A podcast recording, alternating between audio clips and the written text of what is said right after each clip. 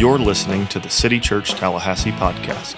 For more information about City Church, please visit us online at citychurchtallahassee.com. Hey, good morning. We're going through the Bible in a year. Starting next week, we'll be in Genesis, a different book of the Bible every week. Uh, sometimes we'll do two in one week because there's 66 books in the Bible and uh, 52 weeks in the year, last time I checked. Uh, and uh, we think the most important thing we can be doing right now is to be in our Bibles, to be in the scriptures, because there's so much messaging coming from everywhere else. And right now, people who claim the name of Jesus have to work hard to be united in Christ and not let any something else as we said last week, anything else that's out there be what's driving really our, our ultimate conversations in terms of the source we go to for truth. Like YouTube videos are not the source of truth. Your social media feed is not the ultimate source of truth. Your favorite blog, your favorite Instagram influencer, your favorite news anchor are not the ultimate sources of truth. The source of truth is the scriptures that God and His grace has given us. And that's what we must be united under as a people of God. We have to work for it, fight for it. Do not let lesser gods be what drives our conversation and our anxieties and our emotions and the conversation in America right now. We got to be people that first and foremost are almost like militant in our own minds that Jesus is king and no one else.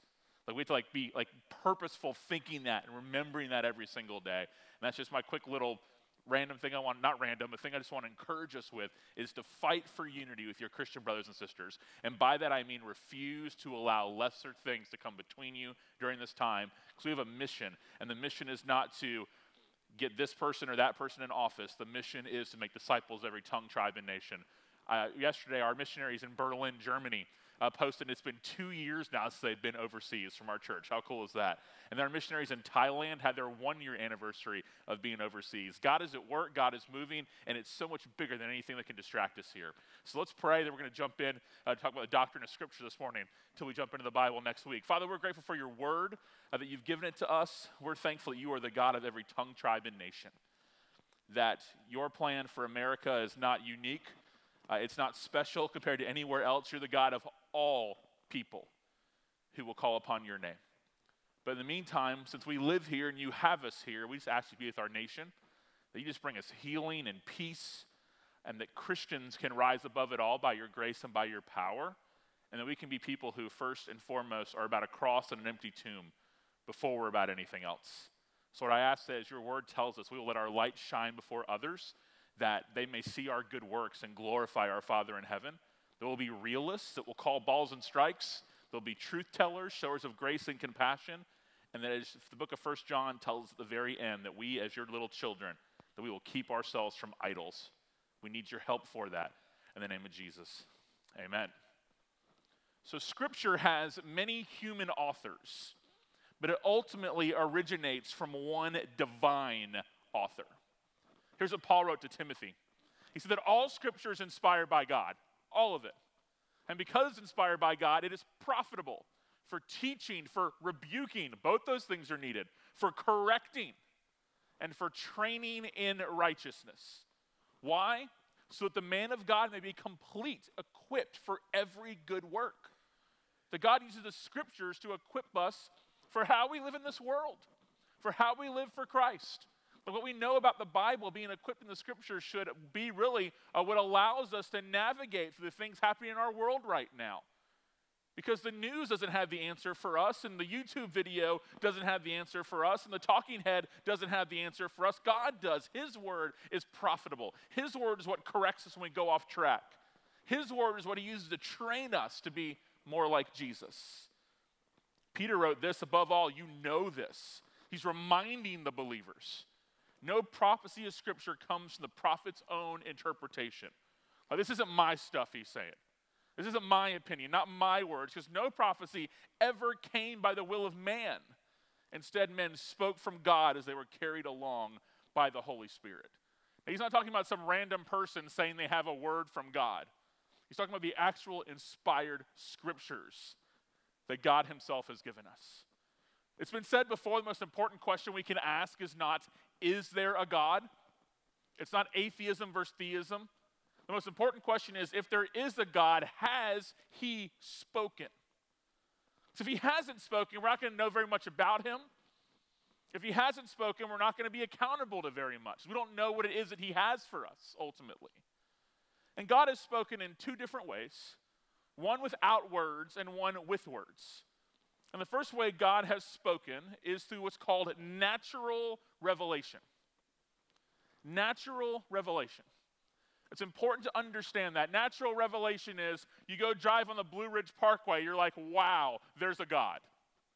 You go to the beach, and once you get past the airbrush t shirts and those kind of things, you're like, wow, there's a God. You see a baby born, and you go, wow, there, there must be a creator. But it goes deeper than that natural revelation. Here's what the book of Romans says, the very beginning of Paul's letter to the Romans. He says, since what can be known about God is evident among them because God has shown it to them.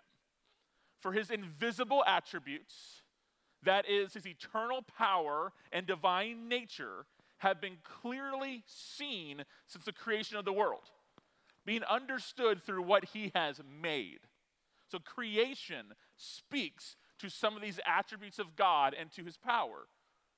And it talks about how people have responded to that. For though they knew God, they did not glorify him as God or show gratitude. Instead, their thinking became worthless and their senseless hearts were darkened. And claiming to be wise, like humans always like to do, they became fools compared to their God. And instead of worshiping the God of this natural revelation, they exchanged the glory of God, of the immortal God, for images resembling mortal men, birds, four footed animals, and reptiles. Like, God, I don't want you, I want to make idols instead. I want the creation, not the creator. Like natural revelation is not leaving me in awe of you, instead, it's making me almost shrug my shoulders and go, okay, I see it, but I want this over here.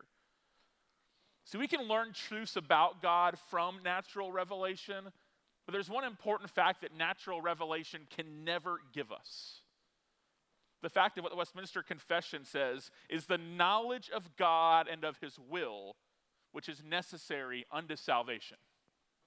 Like, no matter how hard we study them, the mountains and trees cannot tell us that our Father, our Heavenly Father, sent His one and only Son into this rebellious world to save sinners. The most beautiful sight you've ever seen. Think about that vacation or that perfect Instagram caption. It can't tell us about Jesus. Like a newborn baby can tell us there's a creator, an incredible designer. The scriptures tell us that God knits babies together in their mother's womb, that we're, fearfully and wonderfully made. It can definitely tell us there is a God, and He is great, but it can't tell us how we can be forgiven of our sins. And at best, what Romans 1 is basically saying is that all natural revelation ultimately can do for us is condemn us, sadly. It allows us to know that God exists, but also shows we have not honored him as God, nor have we given him the worship that he is actually due. So to know God as creator and judge due to natural, or we call it, some people call it general revelation, we're not going to be able to understand him and our responsibility to him ultimately and what we do about that unless there is a special revelation. Like we will never actually know this creator as Savior unless we have something different than just the mountains and the trees and the beach and newborn babies. But I want to know God's heart. Like, I want to know more about this God. I don't want to just know, I don't want to just know this God made mountains and made children and, and made the beach and made the countryside. And I, I want to know more. I want to know about his heart. And what is his heart? His heart is one of mercy and compassion. And the beach doesn't tell me that. So I actually need a second thing, which is a special revelation. Not just a natural or a general one, a specific, a special one. And only God's special revelation of Himself in Scripture can tell us how we actually can be saved from our sins. As people who have exchanged the worship of God for the worship of something else, what do we do about that? How, how do we actually please this God?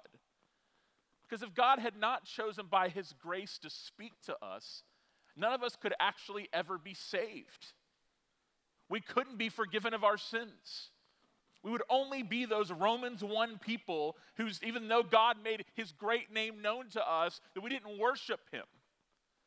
Instead, we worshiped other things. All general revelation does is leave us without hope.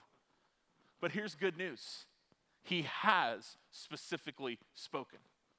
Yes, He speaks through the created order, but the second thing, special revelation, He speaks through His Word.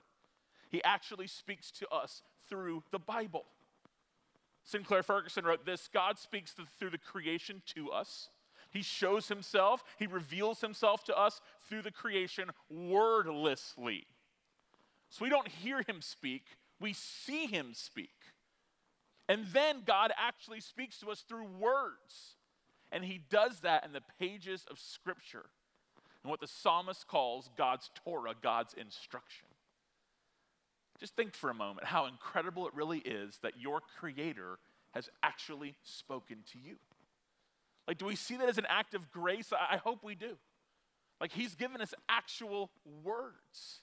Here's what Hebrews says that long ago, God spoke to our ancestors by the prophets at different times and in different ways. We're going to jump all into that this next year.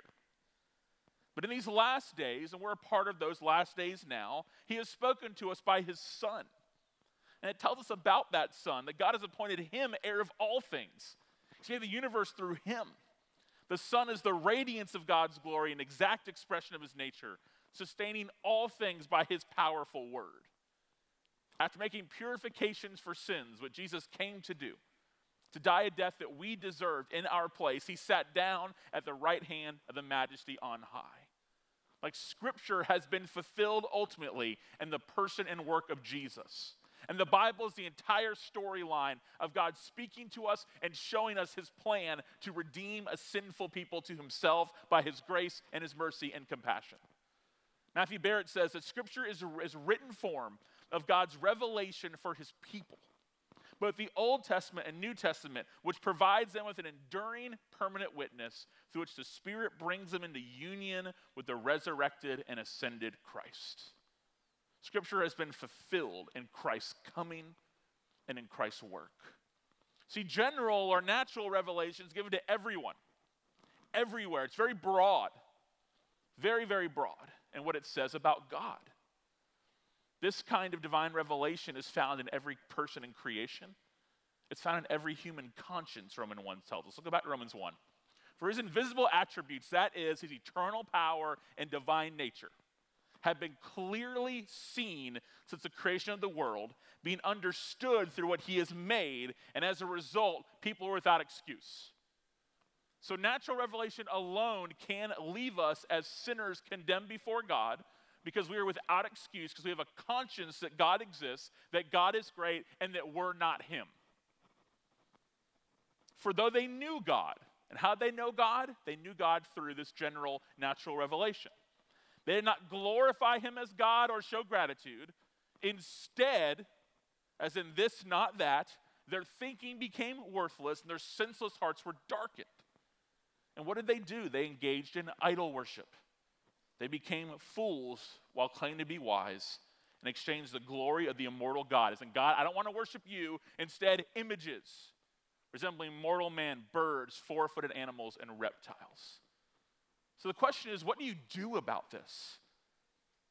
What do these people being described do about that reality? Thankfully, our loving, gracious, compassionate God has given us the answer, and that is that I turn to special revelation, which is specific, not broad in its content.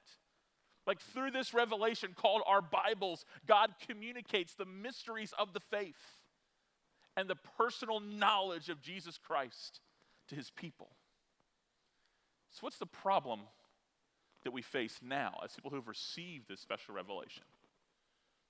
As Christians, we oftentimes take, God, take God's revelation of himself for granted. So regularly that Bibles just kind of collect dust or they just kind of stay as an app on our phone. We don't visit very often.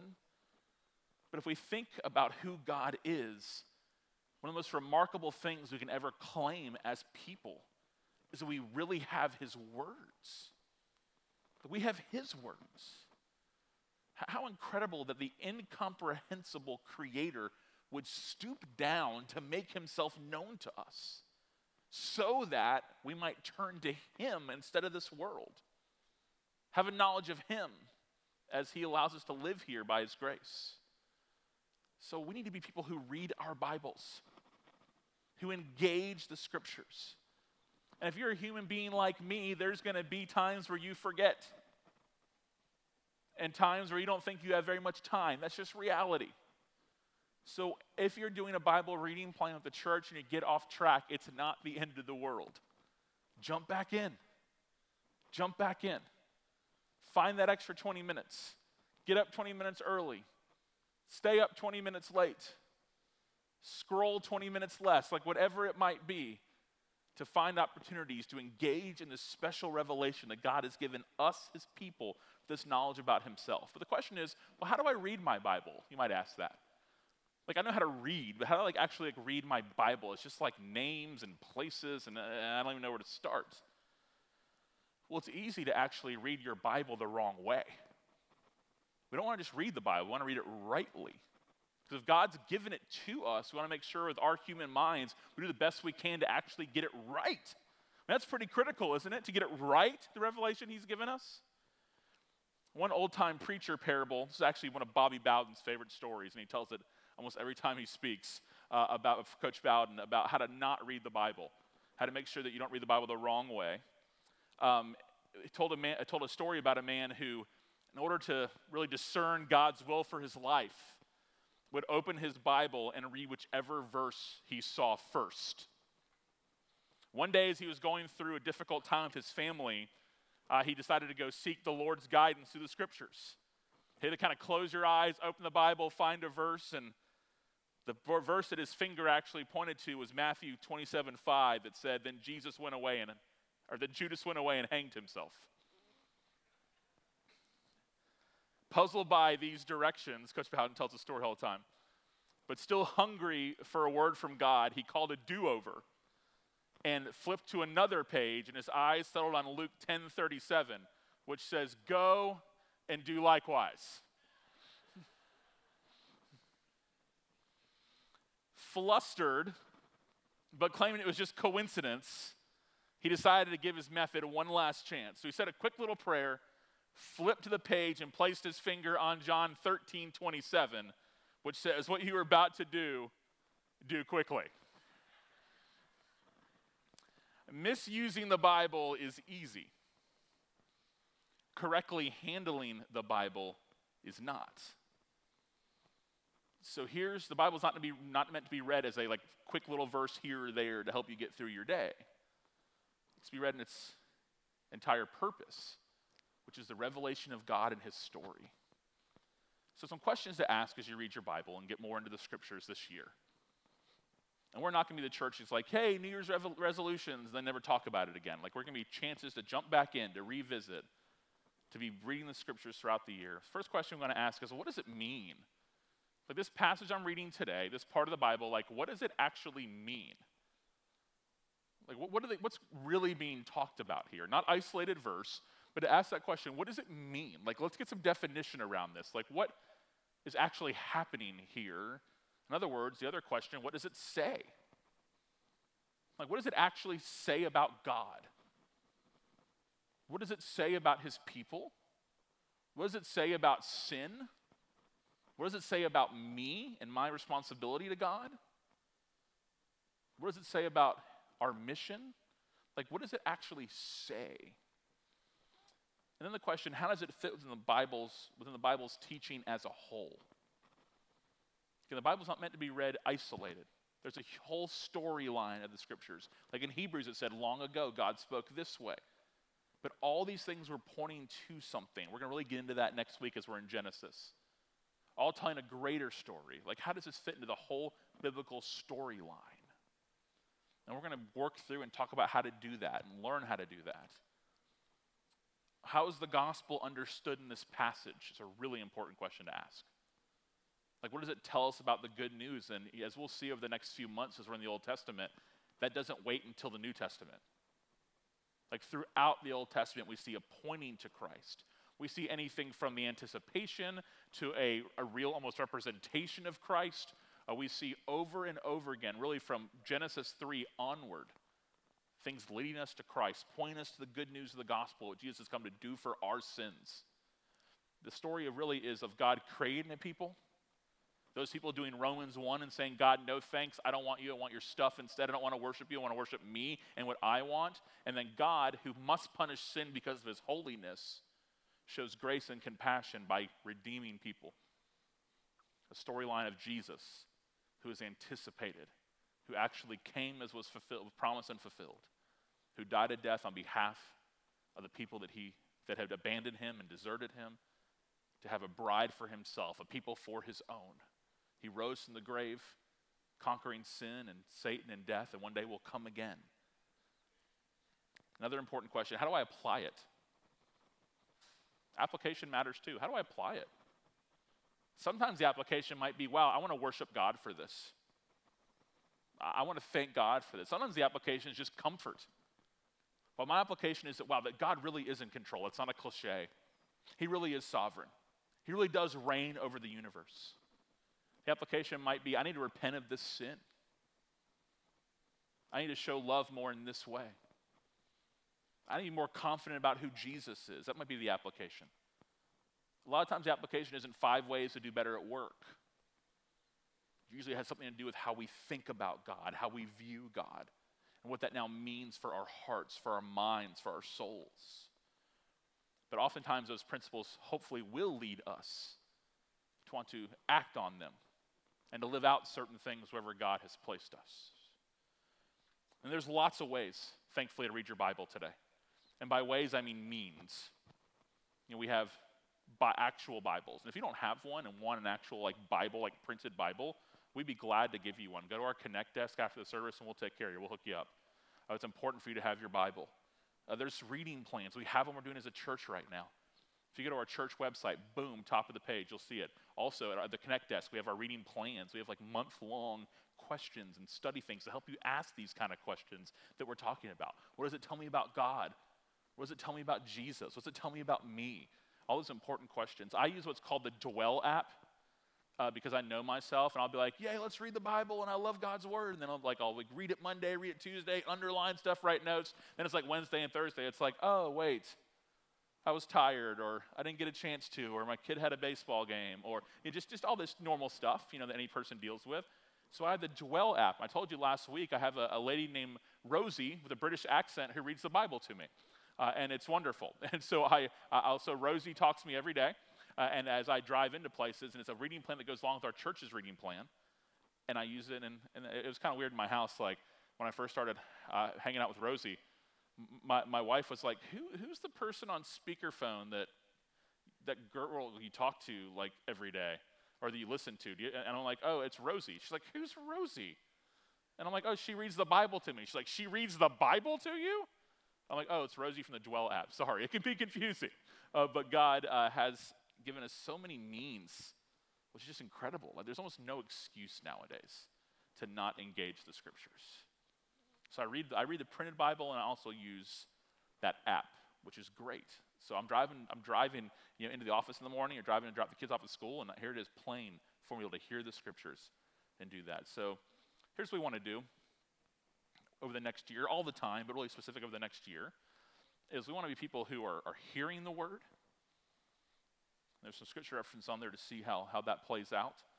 Want to be folks who are reading the word. So Jeremiah 3:15, Deuteronomy 17, 19, we're hearing the word, like receiving it, we're reading it for ourselves. It's so important to be, actually be at the church gathering, to prioritize this. I, I find it interesting that when we've seen the church, and by church I mean like in America, I don't mean city church, but just like in general, probably more divided than ever. 2016 election was pretty rough in terms of what it did to people, in terms of division, but, but we didn't really see the full fruit of it, how it impacted like normal life outside of the extremes. But once you get to Black Lives Matter movement, and then you saw the uh, how, how people respond to that, and then you saw the 2020 election, everything leading up to that, and then we saw all the aftermath of the election to the Capitol and what happened last week, it, I've never seen Christians more divided and more fractured. And as I was talking to a friend about last night over dinner, isn't it interesting that when all these major divisions are happening, a lot of them have been when the church hasn't been meeting? Like the height of some of these have been when the church has not been coming together. So, what's going on instead? We have more time on our hands. We're home more. We're not prioritizing this. We're not actually seeing names, or actually not seeing faces in person of our brothers and sisters. We see screens. And we feel and then we feel isolated. And then we our the opinions just kind of grow in us and they start to just build this fire in us, a fire we've never even had for God before to this level, but have for all these other things. Is it a coincidence that a lot of times when these things really were brewing the most, and how to, how to handle it, dividing over it, how to think about it, was when the churches weren't gathering. God's people are supposed to be together, faces, hearing God's word, praying together, taking the Lord's Supper together, singing together. So I want to hear the word, read the word. We're going to be studying the word. We're not just trying to check it off. I want to actually like think about it. On my Dwell app, when Rosie's reading to me, I'll have to sometimes rewind it real quick my mind wanders really quickly. I'm like extremely like like extremely ADD. Uh, so I mean like really quickly. So I'll, I'll miss a whole like two minutes from thinking about something else. So I have to rewind it real quick. I want to study it. I don't want to just check it off my list. I want to hear it, receive it. I think it's really important next. We're going to be memorizing the word memorizing God's word, to find some scriptures in your readings, go, wow, I need to have that verse memorized. That'd be very helpful for me in my relationship with God, in my life with God, to actually have that verse memorized. And circle it or remember it. Go look it up if you're listening the, to the Bible. And say, I want to work on memorizing that verse. Like if I, if I can name if I can name Florida State's you know starting five in basketball, I, I can I, I can memorize a Bible verse or if I can name every single character on The Bachelorette since 2002 or whatever, like I can, you know, I, I can memorize a Bible verse. I want to meditate on the word, which is kind of a processing. Just really, really kind of camping out for a minute and just kind of praying through a verse, thinking through a verse. God, make this real in my life. I struggle here. I want to camp out and just this, this area of I'm, I'm reading today. I've had a faith crisis here. I, I just don't know if I can really embrace that here. And I got to really meditate on it, and just dig into it. And then none of this really matters unless we're doers of the word. We don't want to just hear the word and receive the word and do nothing about it. That's the application takes place. I want to go and do. I want to this to make me a worshiper of God. Grateful to God for his grace, for his mercy, because I, I want to read my Bible and I hope it makes me a better neighbor. I hope it makes me a better church member. I hope it makes me, you know, someone at work that's a light to others. Like, I hope that it allows me to get through trials in a way that most people wouldn't be able to. Because what I'm receiving from God and reading His Word. So we had this special revelation. I'm pumped next week to jump into Genesis. And it's, I, I was telling someone the other day, I was like, I, am reading through Genesis like it's my job. And I was like, wait, it is my job. Uh, so I'm reading through Genesis, and uh, it's just been great. And Exodus, we're just going to keep rolling all the way through it. And there might be books of the Bible you never touched in your life. We're going to get a chance to hear a sermon all about it, understand it to see what God has to say to us through the scriptures, why it's there, why it matters, to answer those questions that we said are important. What does it say about God? What's the application? Like all those things we're going to cover, and I'm really excited for it. So let's pray together, and then we will uh, stand up and, and sing some good news. Father, we are grateful for your word. We are want to be good stewards. We don't want to be people who just have Bibles on our desk or on our bookshelf or and it's an app on our phone and don't read them or don't hear them. We want to receive your word. So I just ask for all of us in this room that have every excuse in the world for why we, ha- we can't read the Bible regularly or miss days. Lord, I, I just ask that you put it upon our hearts and just convict us that nothing is more important than hearing what you have to say. That our Creator has spoken. And that great act of grace that our God has let us know who He is and about Himself should be of great joy to us. So, starting with myself, I just ask that I be someone who loves your word Lord, forgive me when I take it for granted, and that we won't just read it, but we'll dive into it, and that we'll apply it, and that we'll be better missionaries, we'll be better sons and daughters of our God because we know your word and because we have your scriptures. So I ask that you be with us as we do this. We ask you to be with all the churches in Tallahassee this new year. Let us all be united in the scriptures. Lord, as we, um, even more than needing a nation repaired, we need churches repaired. So we ask that people be united in Christ. And that will be the ultimate thing. With all of our opinions, even strong opinions, that ultimately our strongest opinion will be that Jesus is alive and he's ruling and reigning today, and one day he will return for the church. We're thankful all that is true because you have told us so through special revelation of the scriptures. In the name of Jesus.